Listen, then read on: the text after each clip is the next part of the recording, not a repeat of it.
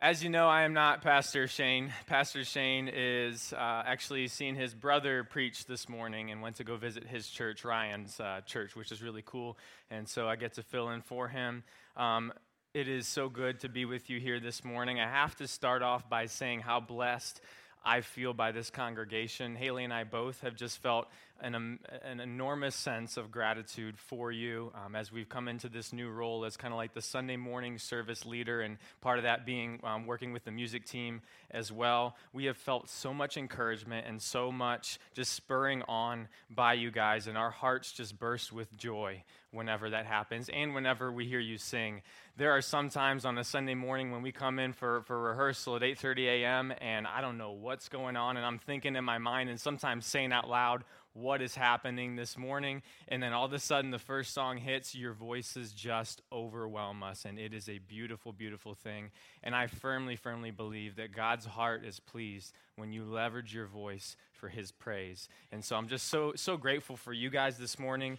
I'm also grateful for uh, my mom, Nancy, and my in laws, Kevin and Lori Hewitt, as they have just been such an encouragement to Haley and I throughout this whole process. They have really championed us from the beginning, and that goes for the elders and Shane and Mary as well, who have given of their time and energy to just support us in this role and to spur us on. So we just feel a special sense of gratitude this year around Thanksgiving.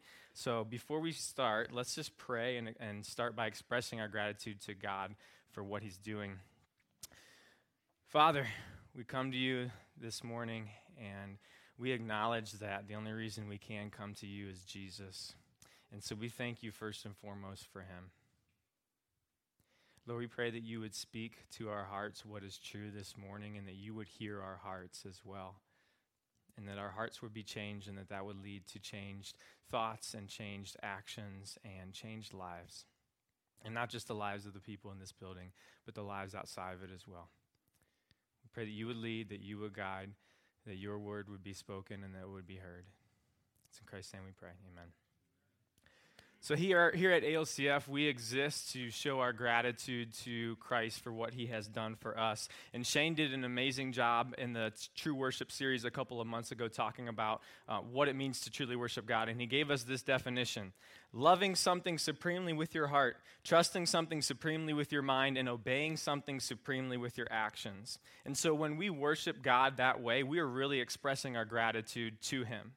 And when you live out that definition uh, by the things you do, the things you say, and the things you think, that's living a lifestyle of worship. And that's really what Shane was talking about was a lifestyle of worship.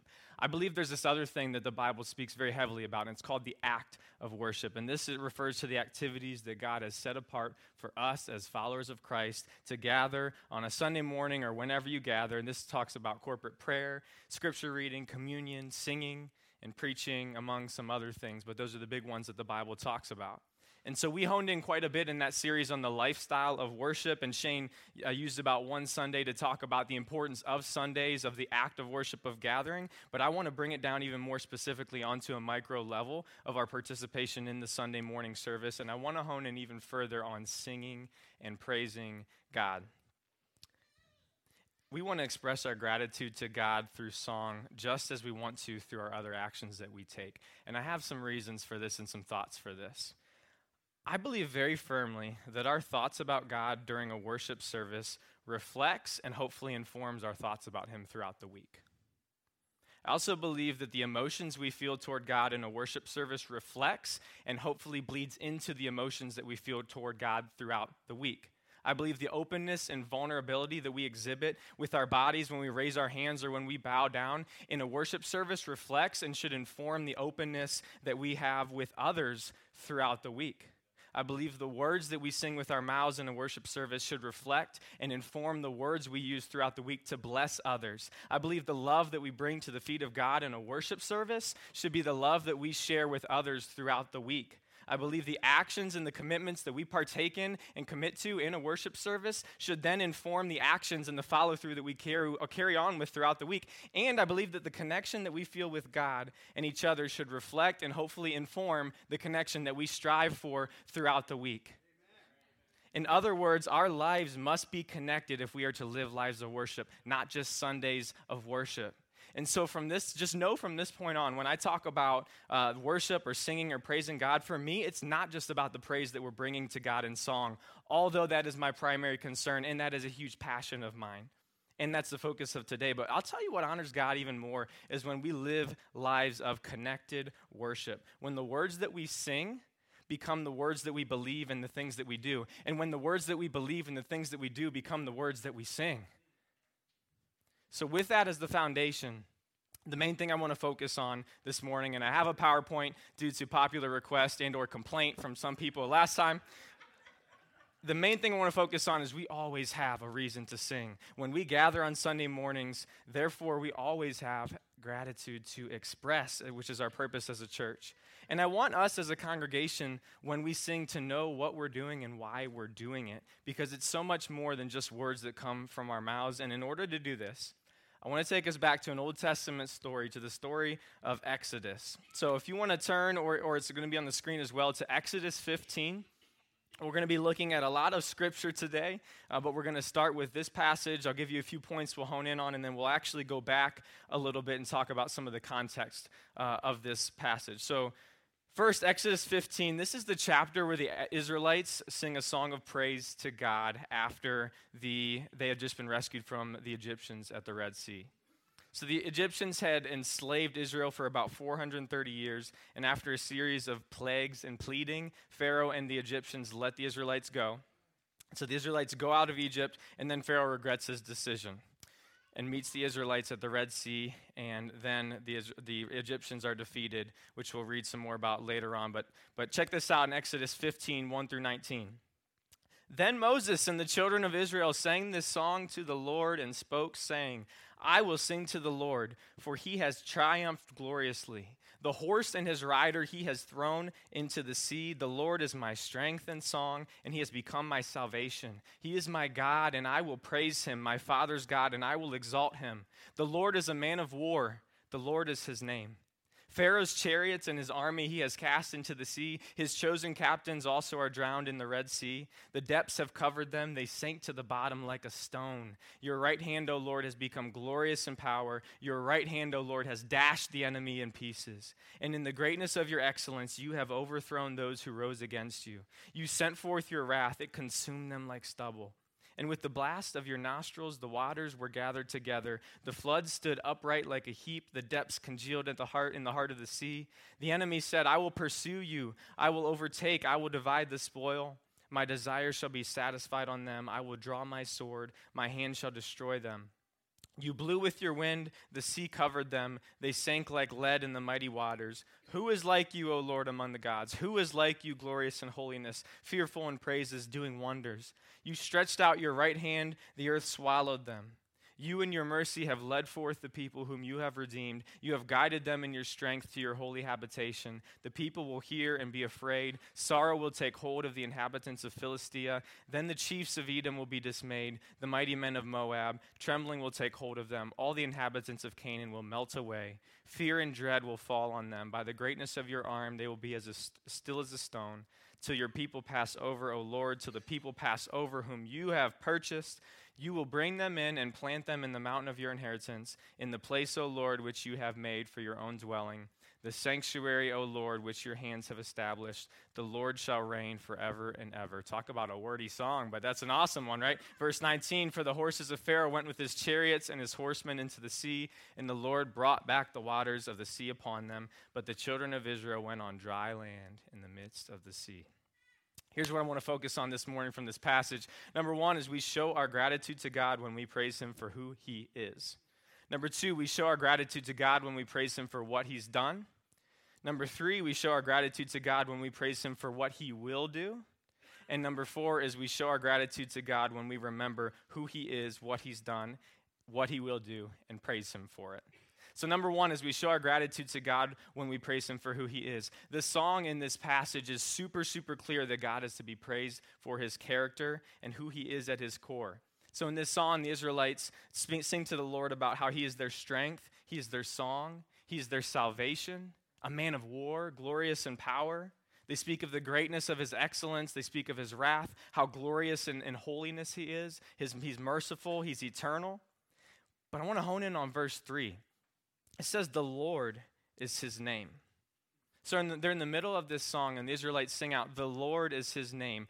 I thought that was kind of odd the first time that I had um, read that, and the first time I had went over that, and then I started digging into it a little bit. And something important to understand is that while the Israelites were enslaved in Egypt for that, that 430 years, there are people, uh, and, and, there are people that, these are the people that when Moses got kicked out and met God at the burning bush um, and told, God told Moses to go back, he said, Who should I tell them sent me? And this is what God said to Moses Tell them I am sent you, Yahweh, which is God's personal name the God of Abraham, the God of Isaac, and the God of Jacob. Why is that so important? Because the Israelites would have known that name. They were, there were plenty of other gods that Moses could have come to the Israelites and said, This God sent me, or this God sent me. And their response would have been, Yeah, so what? But when they heard, I am, Yahweh, that was a God that they could follow. That was the God that promised to Abraham and Isaac and Jacob and their descendants that the Israelites would be great and that they would be giving a promised land. And they were in the midst of Egypt at the time. So these people needed a promised land. And so when Moses speaks that name, 430 years of hopelessness is met with a ray of hope and a foreshadow of freedom just at his name alone. And as they stand in victory over their oppressors on the other side of the Red Sea, they proclaim, The Lord is his name. Right? They're not just saying some random God rescued us. They're proclaiming the faithfulness of God by saying his name. The one who had promised greater things has delivered on his word and has brought us salvation. So God's faithfulness is amplified here, his character is on display. And I believe very strongly, and I know you've heard me say this before, but I believe very strongly that worship always begins with who God is. I also believe this is very important to God that we understand this. In Exodus 14, 1 through 9, we're not going to read the whole passage, but this is right before the Red Sea story. And as the Israelites have exited out of Egypt, God tells Moses to have Israel camp out by the Red Sea. And he actually says he's going to harden Pharaoh's heart so that Pharaoh will pursue them. Think about this for a minute. I just rescued my people from Israel. Then I'm going to have, I'm going to harden Pharaoh's heart and have Pharaoh pursue them now with his army. And listen to what God says next. This is the reason. And I will gain honor over Pharaoh and over all his army, that the Egyptians may know that I am the Lord. So God wants his enemies and the Israelites' enemies even to know that, that he is the Lord. God is about to let them know who he is. In Psalm 106, 8, he said, referring to the Israelites, Yet he saved them for his name's sake, that he might make known his mighty power. It is important that we show gratitude and praise and sing to God for who he is. And the more that you know who God is, the more you can understand what he's done. And when we only praise and sing to God for what He's done for us, that still has its roots in us. Thank you for doing this for me, for me, for me. But God is glorious and worthy to be praised just because He's God, simply because of who He is. If He never did a thing for any of us, He would still be eternally worthy of every ounce of praise to ever be obtained. God is that big of a deal, He is that amazing. And so we actually have songs that we sing that would be considered God centered songs and person centered songs. And now, even the person centered songs still honor God because they're still talking about how God has rescued us and what He's done for us, but they're more about, again, what He's done for us. So, Who You Say I Am. I know you guys love that song, ALCF. It's a beautiful song. That's kind of like a person centered song. Whereas Forever, like we sang earlier, is more of a God centered song. It's really focused on God and, and His character, not so much what He's done for us. Both are important and essential. But I'm telling you this right now if for some reason we only ever had to sing one of those types, it would be the God centered ones. We need to ultimately worship the giver over the gifts. The gifts are there simply to point us to the giver. Having said that, God wants us to praise him for the gifts. So, number two is we show our gratitude to God when we praise him for what he's done.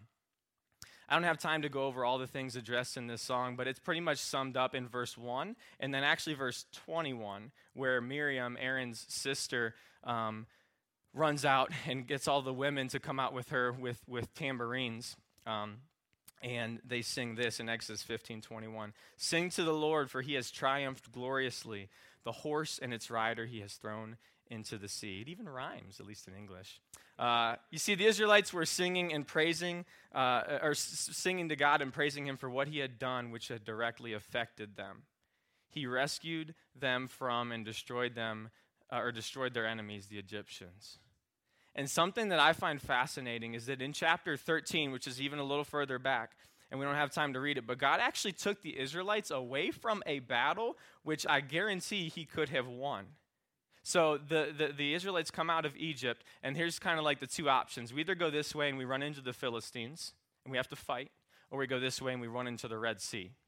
And so God actually led them away from the Philistines. Again, I guarantee he could have won that battle, foreshadow ahead, David and Goliath, right? He already won the battle against the Philistines in the future, so I guarantee God could, could, he could have led them to win this battle. And he mentioned at the time that he didn't want the Israelites to be afraid and return to Egypt but they got afraid at the Red Sea, anyways, and wanted to turn back, and God would have known that. So here's the cool thing about the victory being at the Red Sea as opposed to being against the, the Philistines. The victory at the Red Sea would have been at the hand of God and God alone, so that no man could brag about it. Think about it. If the victory would have been against the Philistines, that's a battle that humans fight. And although we know that God still would have enabled them to fight it, when the Israelites are standing at the Red Sea, they are completely powerless. Only God has authority over the water and the waves and the Red Sea. And so I believe that God led them to the Red Sea instead of to the Philistines to receive great glory and to show his power and to receive praise from his people for what he had done and to show that their oppressors would be defeated once for all. In fact, before this, God even um, would often say that he would deliver the Israelites with a strong hand and an outstretched arm. And along with that, if God would have led the Israelites to the Philistine route, the Egyptians wouldn't have necessarily been defeated. Think about this for a minute. It is one thing to be delivered from oppression, and it is a whole other thing to be delivered from your oppressor of 430 years by whom you experience being mistreated, afflicted, overworked, tired, and enslaved. But at the Red Sea, the Israelites looked down on their oppressors and they tasted victory, final victory over their oppressors. They felt it, they saw it, they smelled it. Imagine standing there, being the Israelites, looking at the sight and the sigh of relief that must have come over them. The Red Sea was not so much about the Red Sea, the Red Sea was still about Egypt. God wanted complete and total deliverance and freedom for his people. He wanted to release his people from the, from the slavery to fear that they would have had the rest of their lives if the Egyptians were still alive. Fear that would, they, they would have come back and taken them back into captivity. But God wanted to release them from that, and so he leads them to the Red Sea. And talk about a strong hand. God actually had the Israelites plunder the Egyptians and take their gold and their silver on the way out of Egypt. That's awesome. God is amazing. I, I, I just love that. And when God rescues his people, he does it right. So, this type of stuff, this is what the Israelites were singing about. Israel doubted that God would follow through with his promise at the Red Sea, but God followed through. Number three, we show our gratitude to God when we praise him for what he will do. In verses 14 to 18, the song takes a turn and start, starts to speak over the future because of what they just saw in the recent past.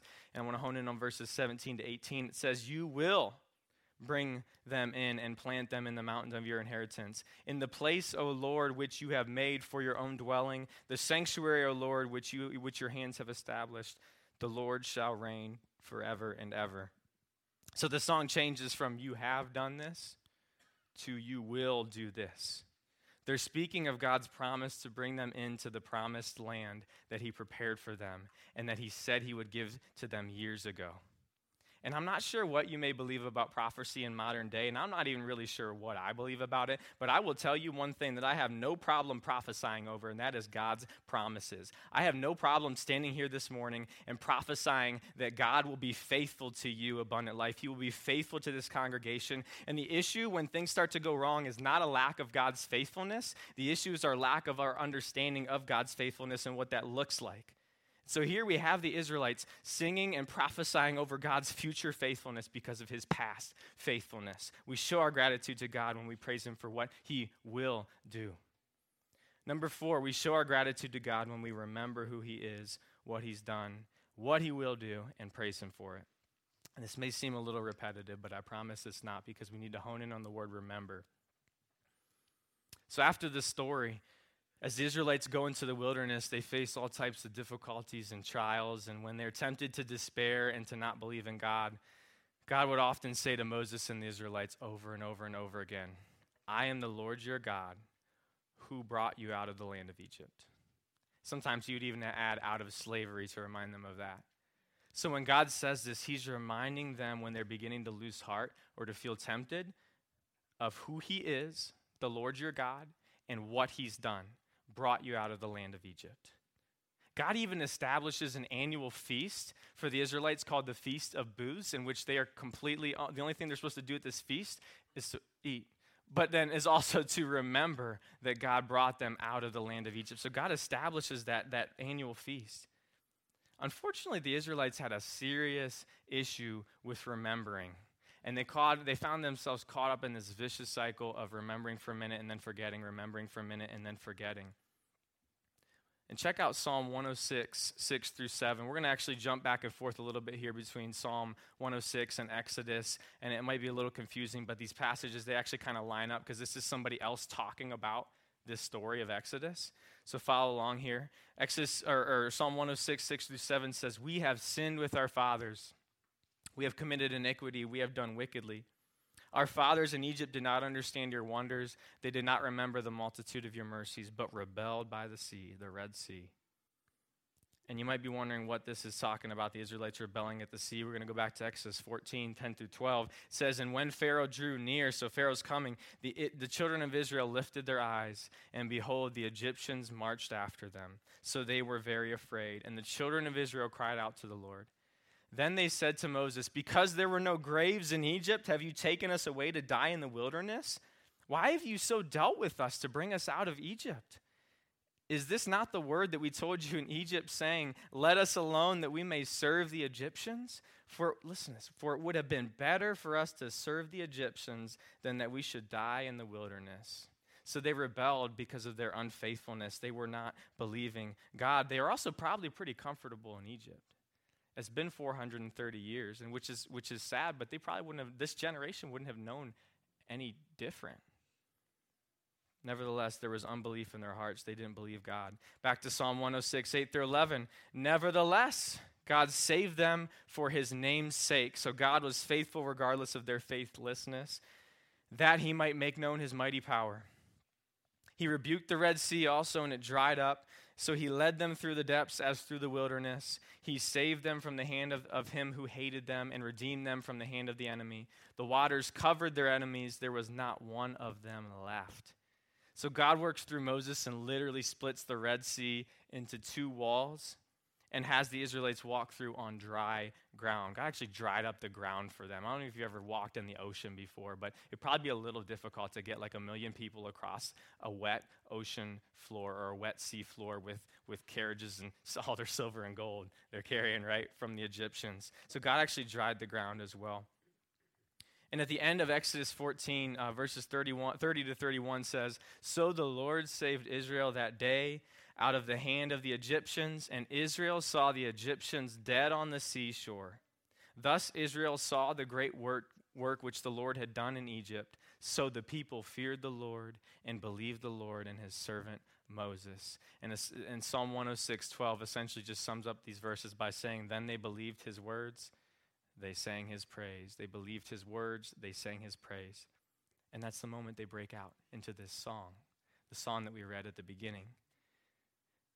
The Israelites' issue, though, wasn't that they didn't see what God had done or who he was. The Israelites' issue was that they forgot what God had done and who he was. Psalm continues and says, They soon forgot his works. Right after the Red Sea story, if you literally want to go on in your Bibles, it has a story about um, the Israelites complaining and grumbling because they don't believe that God is going to provide for them right after the Red Sea. Verse 20 in Psalm 106 says, They changed the glory of God into the image of an ox that eats grass. This is talking about the golden calf at Mount Sinai. They forgot, listen to this, they forgot God, their Savior, who had done great things in Egypt, wondrous works in the land of Ham, awesome things by the Red Sea. They forgot who God was, their Savior, and they forgot what He had done great things in Egypt and awesome things by the Red Sea. You see, God's heart is grieved when we forget who He is and what He's done. And if we forget this, how will we ever remember and believe that God's going to be faithful to us in the future if we don't remember His faithfulness in the past? Our past, whatever it may look like, for us as followers of Christ, our past is a compilation of God's faithfulness toward us that continues to grow every single day. And when we don't take the time to look at it, we forget, and that's how we start to stray away and worship idols. If God is greatly hurt when we forget, then surely he is greatly glorified when we remember. And so we need to remember. And regardless of whether we remember or whether we forget, the beauty of this all comes in Psalm 106, verse 23 Therefore, this is when God, uh, Moses said, come down from the mountain and saw the Israelites. They were, they were worshiping another God. Therefore, he said, God said that he would destroy them. Had not Moses, his chosen one, stood before him in the breach to turn away his wrath lest he destroy them. This is where Jesus comes in. There stands one in our place. Jesus is our Moses. The Lord God is our gracious Heavenly Father. We are the Israelites. And you might think, well, if I was one of them and I saw what they saw, I would break out in song too. I might even go dancing in, with, in the tambourines with all the, with all the ladies. Oh, sorry, yeah. Just got all the single ladies, yeah, going through my mind. I don't know if they were single, but that, that might be your thoughts. But here's the thing, though. you might tell yourself, I would never forget God or what He had done. If you saw what happened at the Red Sea, I would never forget that. Except, listen to this Egypt and the Red Sea and the Egyptians are a minuscule comparison to what we have been rescued from. When they, you compare those to sin, Satan, and spiritual death, their deliverance, the Israelites' deliverance, was physical and somewhat temporary. Ours is spiritual and eternal. And if the Israelites came across that sea and turned around and looked at their oppressors dead and praised God because of it, we can turn around and look at Satan and realize that God has crushed him through Jesus' death and resurrection, and we can praise God because of it. You see, we always have a reason to sing. Every Sunday morning we come, we always have reason to sing. And worship is always a response to who God is and what He's done, is doing, and is going to do. When I first started reading Exodus 15, which is the song the Israelites sang, it probably felt a little weird to you and was probably a little hard to understand the power of the song because we hadn't yet gone over the context. I know it's kind of weird for me to start off with it, but we hadn't yet gone over why are the Israelites singing this song. And sometimes I feel like, and, and I'm guilty of this, but sometimes I feel like that's how we approach singing on Sunday mornings. Except instead of then Moses and the people of Israel sang this song, it's then Abundant Life sang these songs. There's a then for, the re- for a reason in that passage. The then is everything that had just come before, everything that they had just seen, God's deliverance. Abundant life, do we have a then? Absolutely, we have a then. The cross and the empty grave is our then. So I would encourage you to take time every Sunday morning as we gather to look back and reflect on this. And when you sing the words of the song, sing with gratitude for the week behind you and expectancy for the week ahead. And prophesy God's faithfulness over the week ahead of you because of the week behind you and his faithfulness to you there, that the Lord who rescued you from slavery can and will do again what only he can do. And something that's really important to remember, and Shane has mentioned this a long time ago, and it always stuck with me. Unexpressed gratitude comes across as ingratitude. Unexpressed gratitude comes across as ingratitude. So even if you have good intentions but don't say it, that's not enough. God wants to hear it. We remember it and then we express it. So, Abundant Life, I would ask you this morning what about Jesus and who he is do you need to remember? What about Jesus and who he is do you need to remember? What has He done for you? And what can you be assured of that He is going to do for you because of what He's done in the past? And then lastly, I would ask you, what is your Egypt? What is the Egypt that Jesus has rescued you from? What used to have you enslaved? Is it pride? Is it complacency? Is it fear? Is it selfishness, lust, addiction? Mine is. I know I've shared this before with the congregation about my battle with, with pornography that I had faced in the past. And you know what? I was standing a couple of months ago, or a month ago at a Jesus Culture concert singing the words, Hallelujah. Thank you, Jesus. I was a prisoner, and now I'm not. And I realized in that moment that by the grace of God, the amazing grace of God, I had experienced about two years of sobriety from that addiction. And my heart was overwhelmed with deep sorrow because I realized that I had forgotten what God had done. I'd forgotten who God was. And in that moment, as I was singing, as the Israelites did, I looked at my past oppressor. And that was the first time its death in my life had really become real to me, just as it did for the Israelites when they saw their oppressors. And then that sorrow turned into gratitude when I remembered that. So I would ask you as well, ALCF, what is your Egypt? And then what I want you to do is I want you to hear Jesus speaking over you. I am the Lord Jesus Christ, your Savior, who brought you out of fill in your Egypt, who rescued you from fill in your Egypt, who saved you from fill in your Egypt. God not only desires for you to look back and remember, He commands it. And for each of us who are followers of Christ, we look back to the cross and we look back to the resurrection because that's ultimately our redemption, our exodus, our Red Sea. That's where our Egyptians were slain. That he who did not spare his only son, how will he not graciously with him also give us all things? He will. And when we continually forget, just like the Israelites did, God is waiting there for us. In Psalm 106, 44 through 45, this is a few verses later. It's because the Israelites had rebelled about 45 times at this point. Listen to God's words. Nevertheless, he regarded their affliction when he heard their cry. And for their sake, he remembered his covenant and relented according to the multitude of his mercies. God will always remember his covenant. He will never forget you like we so often forget him. God is faithful, and we know this by looking back and remembering. So I want everyone to take out the, the cards. There should be some either in front of you in the, the um, seat pocket, or if you're in the front row, maybe behind you. It says, I am the Lord Jesus Christ, your Savior, who brought you out of.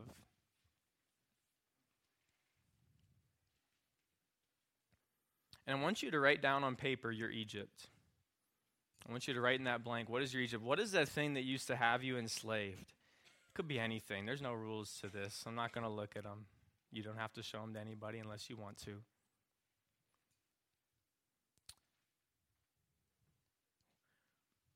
What is your Egypt? And I want you to know that just because we left Egypt doesn't mean Egypt left us. If there are still areas that you feel enslaved to, God desires your full freedom. And I'm telling you right now, the more we remember, the more freedom we will experience as Egypt or our sin continues to slowly die within us, the more that we remember God and his faithfulness. And for those of you who maybe feel like you've never left Egypt, maybe you're still in bondage and enslaved to sin and to Satan, this could be the day that the Lord leads you out with a strong hand because this story actually starts with you. This story started in Egypt, it didn't start at the Red Sea. Listen to Exodus 2 23 through 24. Then the children of Israel groaned because of the bondage, and they cried out and their cry came up to God because of the bondage. So God heard their groaning, and God remembered his covenant. Again, God remembering his covenant with Abraham, with Isaac, and with Jacob. God looked upon the children of Israel, and he acknowledged them. So if you're still in Egypt, I invite you to cry out to God and to talk to him. And if you do that with a sincere and genuine heart, he will hear you. And for us on this side of the cross, Jesus is the one that, that we follow to get to God. He's the one we need to make a decision to follow in order to be led out of our Egypt of sin. Jesus is our Moses. I invite you to call on him or even to come to talk to me or one of the elders afterward if, if that is you. Maybe some of you feel like you're out of Egypt and you made a decision to follow Jesus with your life and you've taken a step out in faith and you've run into some hard times or some difficult questions and fear and, and doubt is taking over. And it's hard to think of your Egypt because it feels so close to you. Maybe some of you wrote something down on your card just now that you feel uncomfortable even looking at in writing. That's probably an indicator that you might not be as free from it as, as you thought you were. or from the shame of it. Maybe you find yourself standing at the Red Sea wondering what's going to happen next. And if either of those is you, listen to the words that I believe Jesus is speaking over you this morning. It's the same words that Moses spoke over the Israelites when they fell into fear at the Red Sea. Do not be afraid. Stand still and see the salvation of the Lord, which he will accomplish for you today. For the Egyptians whom you see today, listen to this, you shall see again no more forever. The Lord will fight for you and you shall hold your peace. Some versions say you need only to be still. I'm going to pray, and as I do, I'd like the music team to come on back up, and we are going to sing a couple songs of gratitude to Christ as we remember who He is, what He's done, what He is doing, what He's going to do, and as we simply just remember. And I, I want you to hold that card as you sing if you filled one out. You can look at it if you want. You can lift it as you lift your hands. You can just hold it. But remember, whatever you wrote down, and use that, use that statement on the card where it talks about the Lord Jesus Christ, your Savior, and then your Egypt. Use that as your reason to sing and express gratitude to Christ this morning. Let's pray. Father, hallelujah. Thank you, Jesus. We were prisoners, but now we're not. And we have the best reason to sing in, in the world. There's no reason for us not to sing. There's no reason for us not to express gratitude. We have looked at and stared at our oppressor, Satan, dead in front of us at the empty grave of Jesus. And we thank you so much that we have the opportunity to praise you for that. And so, Lord, we pray that your heart would be honored, that, that you would be gratified in us, that you would be glorified in us.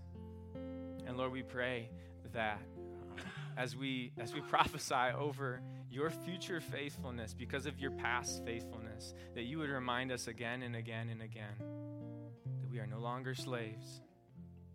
We are your children. Remind us of the truth of the gospel. It's in Jesus' name we pray.